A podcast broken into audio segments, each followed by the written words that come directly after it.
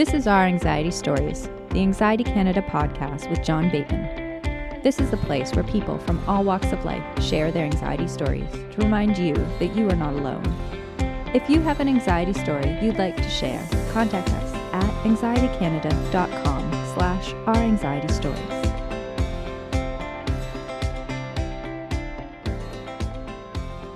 Hi, this is John Bateman. You're listening to Our Anxiety Stories, the Anxiety Canada podcast. Today, my guest is a Canadian comedian, political activist, voice actor, and writer, Charles Demers. How's it going, Charles? Very well. Thanks very much for having me. It's great to have you. I'm really looking forward to this conversation. As usual, first question, Charles, or Charlie, I'll call you if that's okay. Yeah. What is your anxiety story? So my anxiety story is, it's multi-layered. It's a tiramisu, shaped, anxiety sounds story. Delicious. I guess. Yeah. Yeah. But it's a little much. I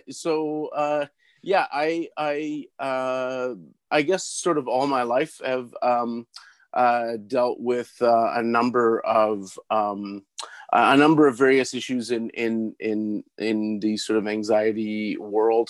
The two biggest sort of from a fairly early age being OCD and generalized anxiety disorder. And then as I got a little bit older on into the mix were added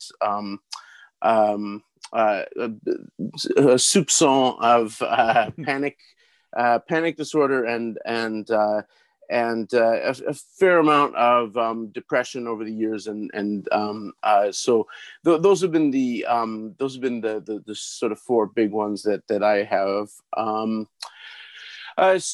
worked through with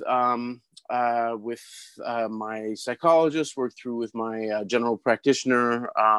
I have at times taken medication for a couple of them. Right now, I still do take some sort of as needed medication for the panic. Right. It was for me. OCD was sort of the mothership of anxiety in my life. That's definitely the one that was. It started as a kid. I have primary obsessions OCD, so it was intrusive thoughts.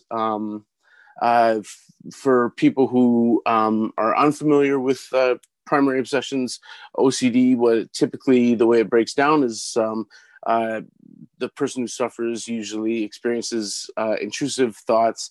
In generally, the breaks down into one of three big categories: blasphemous thoughts, unwanted or disturbing sexuality, right, or violence. Yeah. As a kid, the big ones for me were blasphemous thoughts, or just sticky thinking. I would get something disturbing, sort of stuck in my head, and be unable to kind of rattle it out, or just process it in the normal way that seemed, right, like other kids could. And then as I aged into puberty, those thoughts turn to the other two categories. Yeah, for sure. Of course. And it was just I guess I kept those things secret until my early 20s when things really bubbled over. I didn't really know what was going on. I had a sense that I had OCD, but it wasn't really something that was talked about all that much at the time. I'm 40 years old at the moment, so this is just a little more than or just a little less than 20 years ago when I finally talked to a friend. The thoughts just kind of got to a place where suffering through them and the various compulsions that I was doing to kind of deal with them. And rituals and such. The rituals and stuff were just taking up an almost impossible part of my day. I guess, like with many people, the pain and the discomfort of dealing with the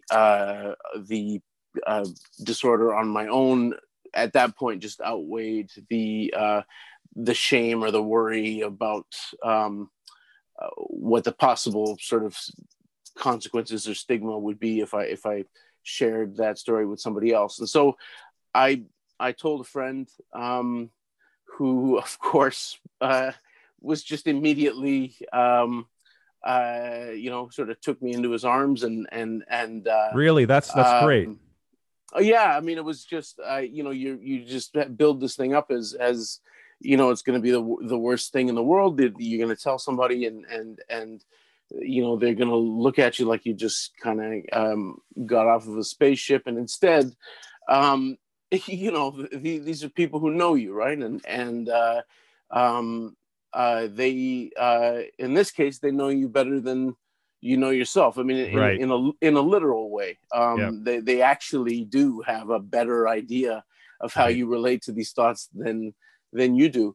And I basically after that conversation was able to talk first to my GP. Yeah. And then I got steered into cognitive behavioral therapy. Before we get into that, Charlie, can I quickly ask you how old were you when you recognized this? And I'm always curious with people who most people, it starts out young, but how old were you recognize it, and how did that affect your experience sort of at school and at home, if you don't mind me asking that? Well, I mean, I wasn't, I didn't realize it in any kind of conscious way until I was probably a young adult. I knew, I mean, so we had a fairly kind of unconventional situation at home, in the sense that my mom got very, very sick with cancer when I was 5, and she died when I was 10. So she'd be gone into the hospital for you know, sometimes up to 6 weeks at a time, for big periods of time in that time. And at that age, very difficult to deal with. Yeah, totally. And I think it exacerbated a lot of those sort of natural tendencies towards worry and anxiety for me. So I think in some ways that sort of tendency may just have kind of been seen by some of the adults in my life as kind of a sensitivity or a worry about the situation at home, as opposed to something a little bit more clinical or problematic, like that I was that I wasn't just, you know. So my mom would call me her worry wart, because I would, I was constantly. I was that too. Yeah, I was that too. Yeah. Right. Okay. So, I mean, it's you know, it's not what a kid is supposed to. No. Kids aren't supposed to be that. You're carrying more than you should be carrying. How did it? You know, in terms of peer groups and you know, a kid, you know, kind of an average kid growing up, how did that did that have a profound effect on you, with friendships, with being social, with being out, with school, that kind of thing? I mean, the big factor for me was that I was always very funny, from a very young age. And so that was always the major factor for me in any kind of friendship situation. It was always the key factor for me in social situations. was that I would be the funny kid. And so I didn't have a lot of trouble making friends at school, or I didn't have a lot, you know, because I could make people laugh. But it was as I got older, and there was a point where the neighborhood that we were living in, things got kind of tough. Like there were some tough kids in the neighborhood, and there was a moment where. It's kind of a long story, but some kids from the neighborhood assaulted one of the grown-ups on our street. Like it was a very kind of weird. But these were like they were like, and so my anxiety about the. You know, there's this whole thing about like, if you grow up in a tough neighborhood, you know, it makes you tough or whatever. It's like, well, no, it makes the tough kids tough. It makes the other kids terrified. Yes. And so there definitely was like an increasing anxiety at that time where I was, there was a period in which I felt less inclined to go outside, less inclined to, that in retrospect, kind of all got sort of amalgamated into what was going on with my mom, what was going on with, you know, and I think was really hard and would have been really hard for any of the grownups in my life to kind of disentangle from just the general kind of craziness of what was happening. Complicated. So now you mentioned, just before we doubled back, you mentioned CBT, cognitive behavioral therapy. Yeah. So what point, how did that come into your life, and in what ways is that, because it's something that became very effective for me. I didn't discover it until maybe 6 years ago, but, oh, wow. Yeah, I know. Yeah. So I'm by relative terms, kind of a rookie to the game, but, it's been very effective for me. So tell me about your experience with it. How that, where you learned about it and kind of how you use it. Yeah. So, I mean, I feel like the thing with CBT for me is that I feel so lucky with it because I just kind of lucked into this situation where a friend who knew about this thing that I was now sort of talking about came across a study that was going on at the UBC Anxiety Clinic. And so actually forwarded me, a link. This would have been in like 2004 or something like that to participate in a maybe even 2003. I mean, I had just started talking to people about this, and I got plugged into a free study where I was able to see a cognitive behavioral therapist. I mean, you know, for people who aren't aware of the ins and outs of cognitive behavioral therapy, you don't get it for free. No. It's not one of the things that's covered universally.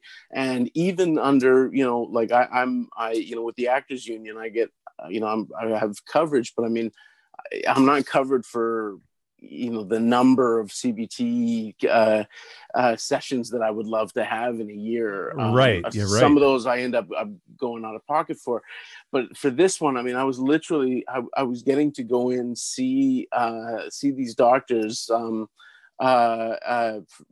free. And so this was at a time in my life when, you know, for dinner, I would eat, pork rinds rolled up in a pita bread with some mustard on it, and that was, you know, I was living in an apartment. I was, you know, you'd eat dinner from an Esso station, right? Yeah. Like, I mean, it was. Yeah. So that's something. That's one of those, you know, there but for the grace of God things. When I think like what a 23-year-old kid in 2020 faces when, you know, in terms of finding the therapy that's going to save their lives. But for me, it was just, it was this thing that set me up into the therapeutic relationship that I still see the doctor who I started seeing there. I mean, I've been seeing the same cognitive behavioral psychologist for about 16, 17 years. I mean, I right. sometimes I see them, once every few months as a kind of like refresher. Yeah, for sure. And then other times see them fairly regularly. And I mean, in that time, we've talked about OCD, in that time we've talked about depression, in that time we've talked about anxiety and panic. Mm-hmm. We've looked at different aspects of my mental health.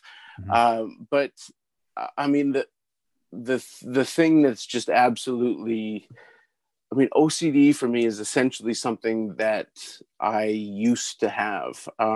Right. And when you compare that to where I was at, even in my mid-20s, like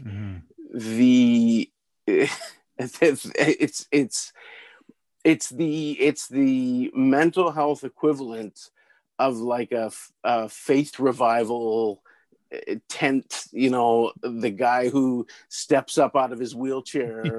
Yeah. It really is, like, I can't emphasize enough what that transformation means. It's amazing. Yeah. It's amazing how it works. Yeah. You're one of those people that, of course, there's people who have anxiety, depression, who kind of aren't. Yeah, there's an interesting duality, and I experienced it I spoke with a broadcaster, Michael Landsberg, during the same season, and so he's somebody who's on TV. He's somebody who goes out and talks for people. You're a performer, you're a comedian, you're an actor, you're all those things. How obviously, you don't get paralyzed by your anxiety, or how does that work for you? How does it affect you when you're up there performing? Or have you just gotten to the point now where it's I guess that's the question. How has it affected you, or how those two kind of work counter to one another sometimes? Yeah, I mean, actually at the beginning, when OCD was a big problem for me, being on stage was actually one of the only places where I was free from obsessional thinking and compulsive rituals to counter the thinking. Right. And the reason for that is because of the exigencies of being on stage. When you're on stage, the show just keeps moving, and there is nothing that if a fire breaks out in the back of the restaurant, you just have to assume somebody from the staff is going to take care of that fire, because right now you're in front of this crowd, you're telling this joke, things have to keep moving. Yeah. And so in regular life, when I would have an intrusive thought and then stop and start rolling it over in my head and thinking, what does that mean? What do I have to do? What does that say about me? What do I have to do now to cancel out that bad thought? You'd trip up on a thought and start examining it. Yep. When I was on stage, I just had to keep moving. So a thought would hit me. Mm-hmm. And I would just say, I don't have time right now. I'm in the middle of a joke. Like it was almost like the intrusive thought voice was like a heckler, and they were just somebody you had to barrel through. So because that's a CBT trick I use. When I have a thought, I just kind of address it and dismiss it. I'm like, oh, there's a thought, and then keep going. Right. I guess, when you're on the stage, I mean, isn't that to you, is that a moment of, that 20 minutes, 30 minutes, however long you're on there, is that when you are truly living in the moment? We all strive to live in the moment. Yes. Do you find that that's what that provides for you? Absolutely. When you're on stage, like, and I've described being on stage as a meditative experience, and in the sense of it is pure mindfulness, like where you are, you're thinking about your physicality, like you're absolutely inhabiting that moment. You aren't thinking about what's going to happen tomorrow. You're not thinking about what happened earlier in the day. Everything in your life is reduced to the absolute, the absolute pinpoint of now. Yeah. And so I actually find that being on stage is one of the least anxious moments of my life. You can still get some anxiety, mm-hmm. in the lead up, to a show, or coming out of a show. I actually still do get a little bit of social anxiety when people want to talk to me after a show, because sure. I find it so, it's such an unnatural thing. You go from being in this like completely exalted position in the room, where like you were on a stage, you had a microphone, everyone yeah. was quiet, they were in the dark, the light was on you, right? And you got to you got to speak without interruption. Yeah, you're kind of 45 minutes controlling the situation, right? It's a very dictatorial yeah, art form. Yeah. And also you're responsible for everything that happens in the room. So if one of the servers drops a drink tray, like, and everybody in the room hears it, yeah. you better have something funny to say about that. Like yeah. you've got something. So yeah. so it can often be very anxiety provoking. To then, if you go from, you've just done that show, now you're going to go into like just trying to talk to somebody like a normal human being. Yeah. That can be an anxious change to make, to then try and now have a conversation as just people. And this is one of the things that a lot of comedians with addiction problems have right. talked about. The like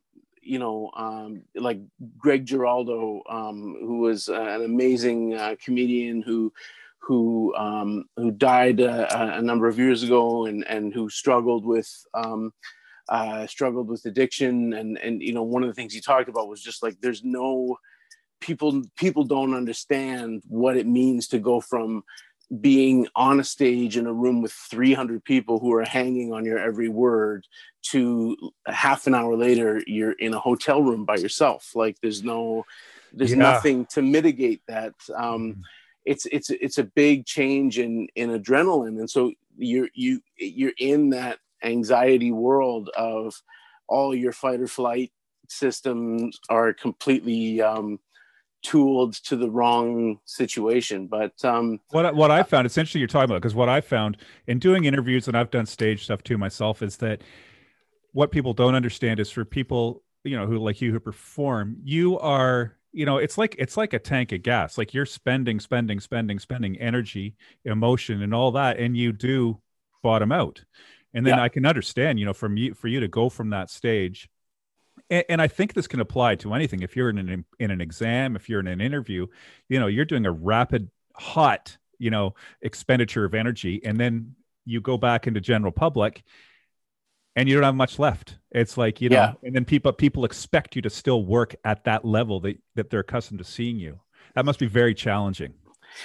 Yeah, it's a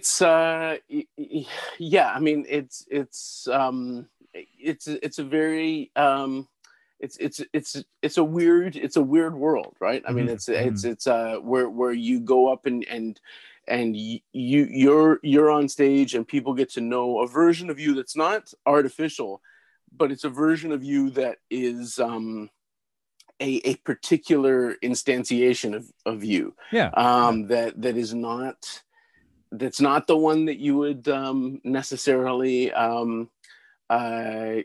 be in a sort of moment-to-moment interaction. It's not the one that's like making breakfast in the morning. No, it's not the one, you know, walking your dog like we were talking about before the interview. It's that's a different person, and that's completely legitimate. Yeah, you know, we're all allowed to do that.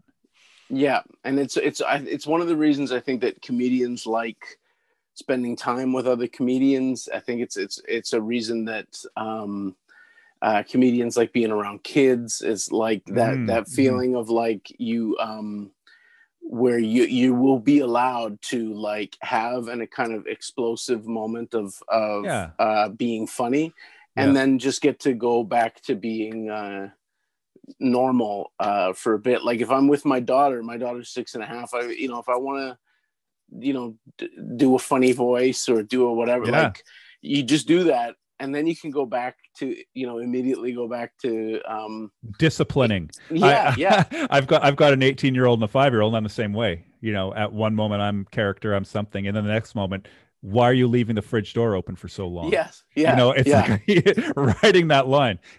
I find it can, you know, with kids specifically, I can undermine my own authority if I'm not too careful, but that's okay. It's fun. You know, let's move from, you know, from the stage. Let's move to the written page here. Sure. Because you're also an author, and you have a new book called Primary Obsessions.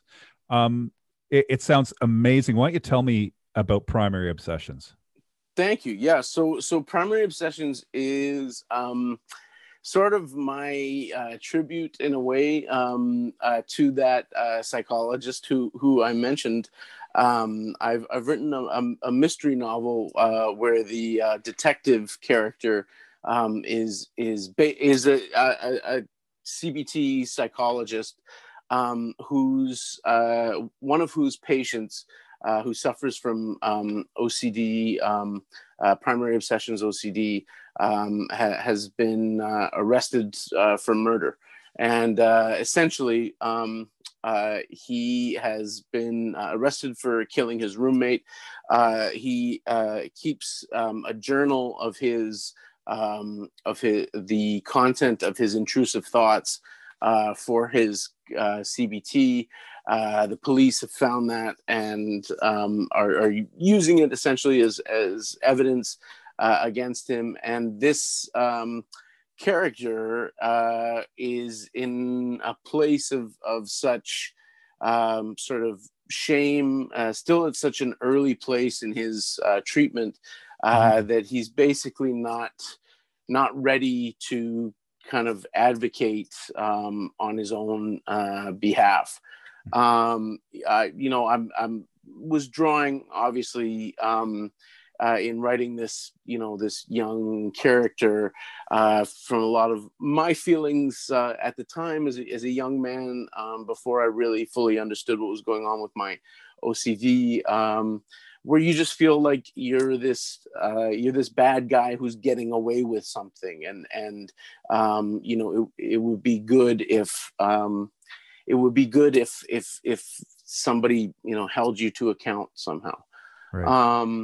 And so the psychologist character sort of basically gets drawn into solving the mystery of behind this killing in order to basically help her patient in a way that does not contravene her patient-doctor confidentiality. She's basically in a place where she can't reach out and say anything about what's going on without compromising his privacy. And so, sort of working around that, she gets sort of drawn into the world of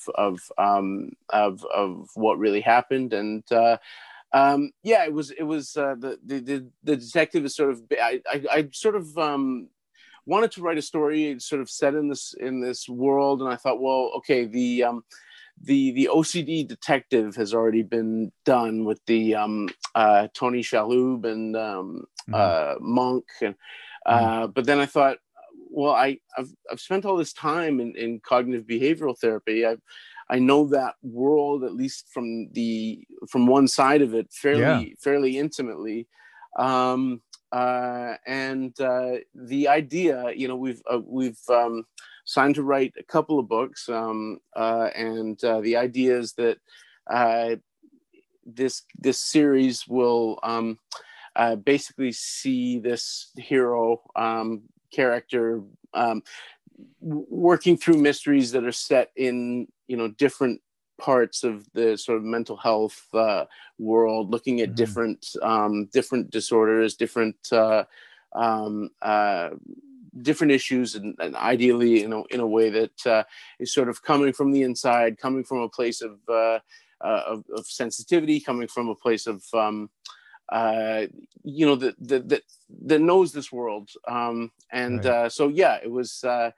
It was neat to get to write a piece about, I've written about OCD before, but this was, this book is kind of different. It's a very kind of reader friendly book. And it was nice to get to kind of write a bit of a tribute and give a bit of a gift that way to this doctor who has, meant so much to me in my life and done so much for me. And so writing a book is a big undertaking. People use art as a means to help with their anxiety a lot, mental health.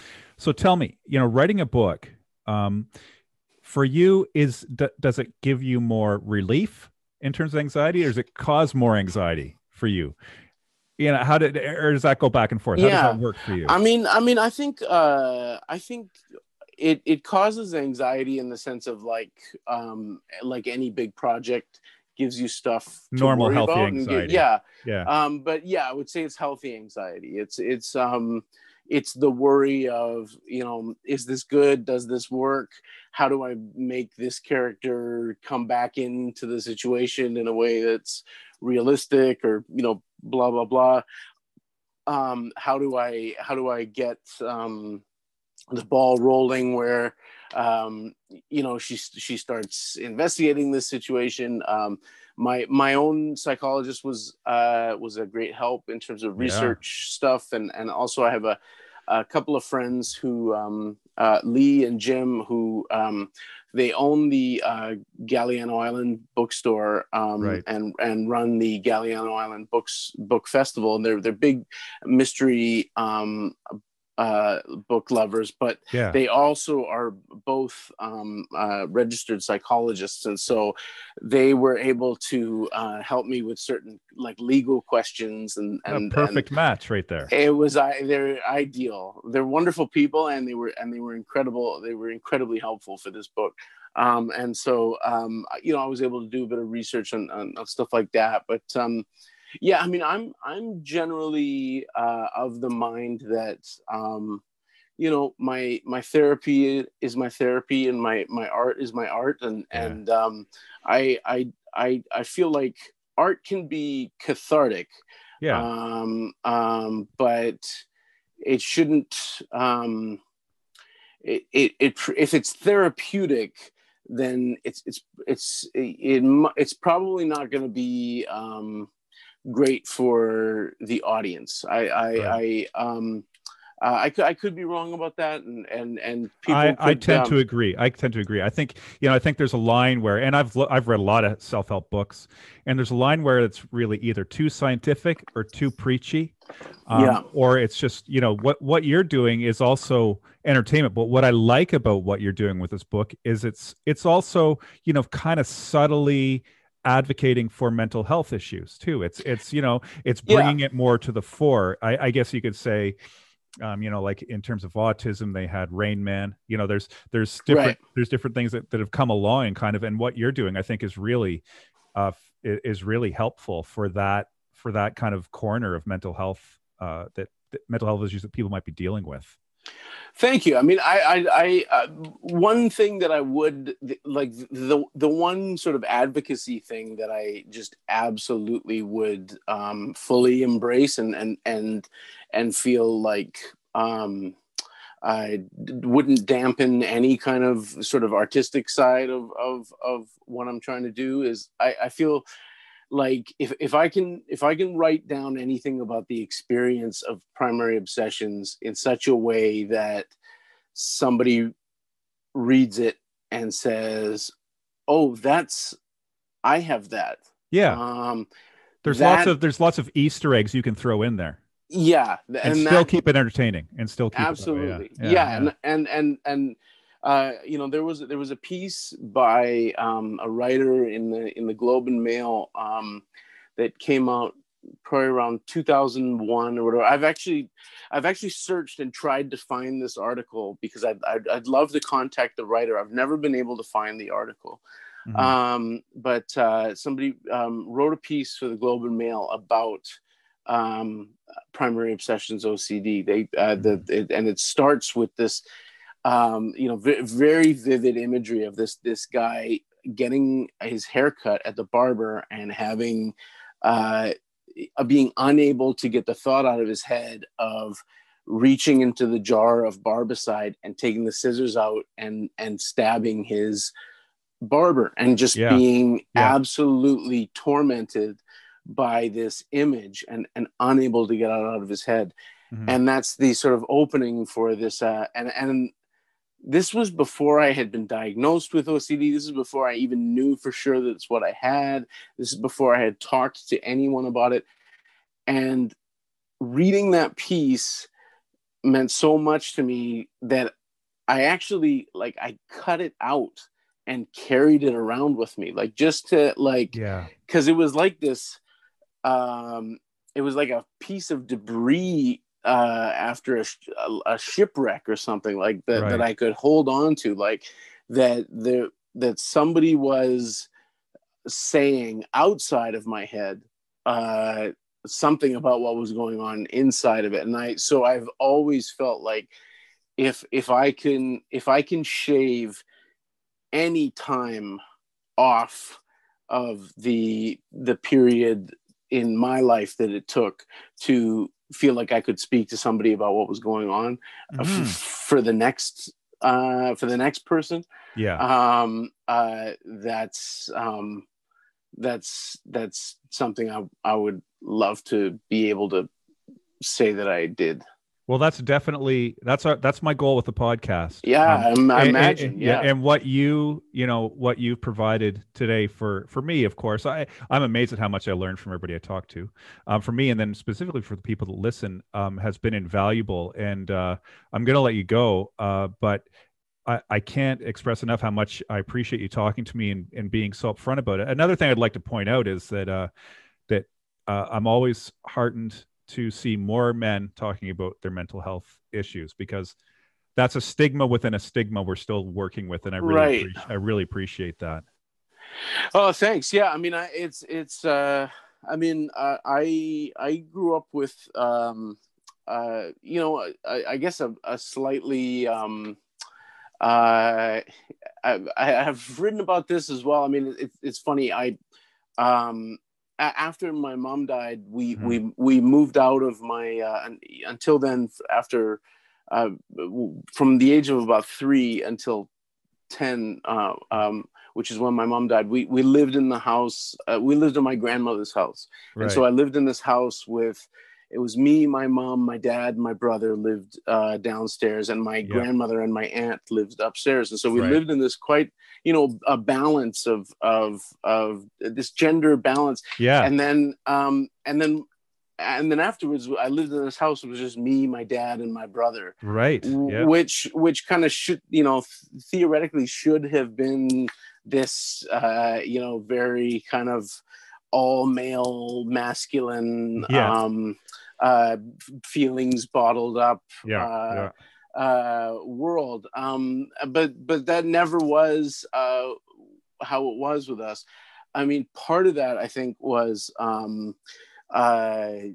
dad's Quebecois, and we never really had that sort of the stereotypical kind of Anglo-Saxon reservation about emotion. And so we were always kind of open about those things. Nice. I mean, the other thing, and I mean, I don't know if this is, I don't mean to indulge in the stereotype or anything like that. My dad later came out of the closet when I was 20. Both my dad and my brother came out as gay. Yeah. So it was one of these situations where I learned only in retrospect that I was the only straight guy in the house as well. But had developed this whole idea of like, oh, this is how we are, is just, this is what men are like, you know. Go to the symphony, share your feelings. I had never had this. I'm constantly, whenever people say to me like, oh, you know, it's so brave of you to talk about this. I'm always like, oh no, was I not supposed to talk about this? Like, are there people who aren't talking about this? I run into the same thing. Yeah, I get those looks of shock as well. Yeah, but I'm happy to do it, and thanks very much for having me. Okay, so the book is Primary Obsessions, CharlieDemers.com. Charlie, I really appreciate talking to you. I look forward to talking to you again in the future. Thanks very much for having me, John. Take care. Have a great one. Cheers. Cheers. Thank you for listening to Our Anxiety Stories. If you'd like to support this podcast or Anxiety Canada, go to anxietycanada.com.